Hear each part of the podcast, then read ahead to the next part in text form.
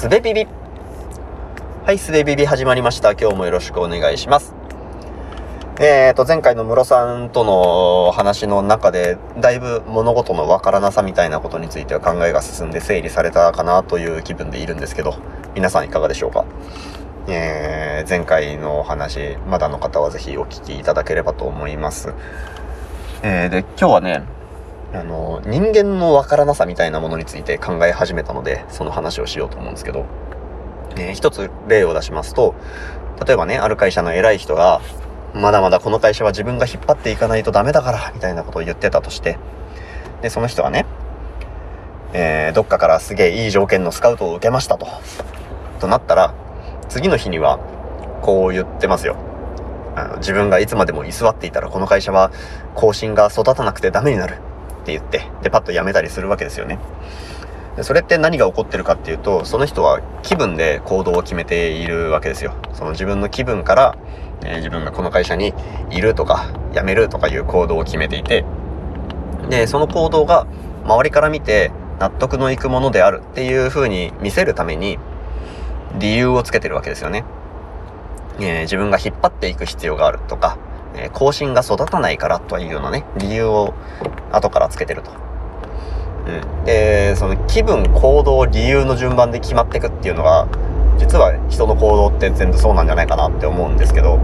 でそれは周りから見ると、えー理由があって行動していると。で、そこの気分っていうものの存在は隠されてるわけですよね。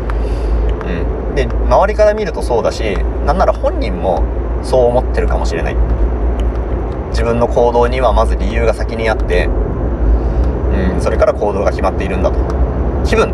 っていうものまああるかもしれないけど、それは行動とは関係ないよ。自分はちゃんと理性でそれはコントロールしているよっていう風に、その人は思ってると思うんですよね。でも結構みんなそうですよね。自分が気分で行動してるっていうことは、周りにはもちろん言わないし、自分でもそう思ってないっていうことがほとんどだと思うんですけど、うん。なんでかっていうと、その気分で行動する人って信用されないわけですよね。今日言ってることと明日言ってることが違うかもしれないっていうことなんだから。だから、えっと、自分が過去に気分で行動したことの、うん、その行動自体とか、えーこう、なんだろう、その行動と整合性が取れるような言動を今しようとするし、うん、そこに納得されるような理由をくっつけようとするわけですよね。だからその過去に縛られて生きているっていうのが、うん、まあ、まあ普通の挙動だなと思うんですよ。うん。で、その、気分の部分って、なんだろう、わからないものですよね。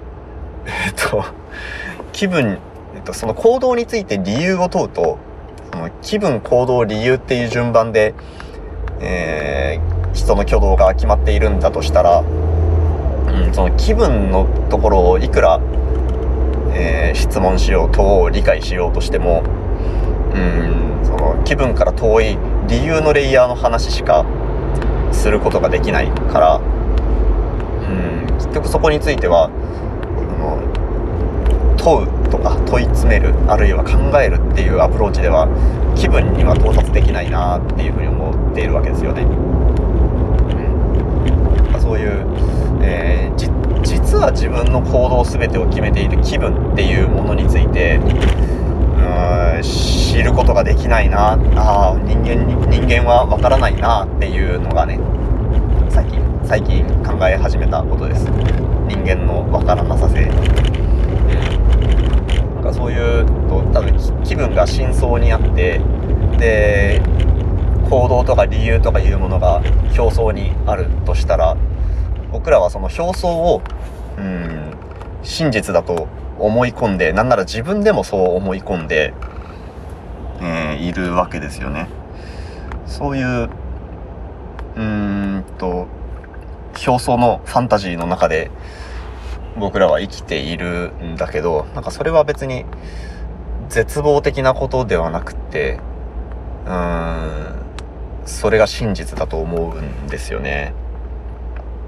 うん。まあなんか、だからなんだという話ではないんですけど、なんかね、そんなことを考え始めたというお話です。はい。じゃあ、えー、今日はこんなところで、はい、ありがとうございました。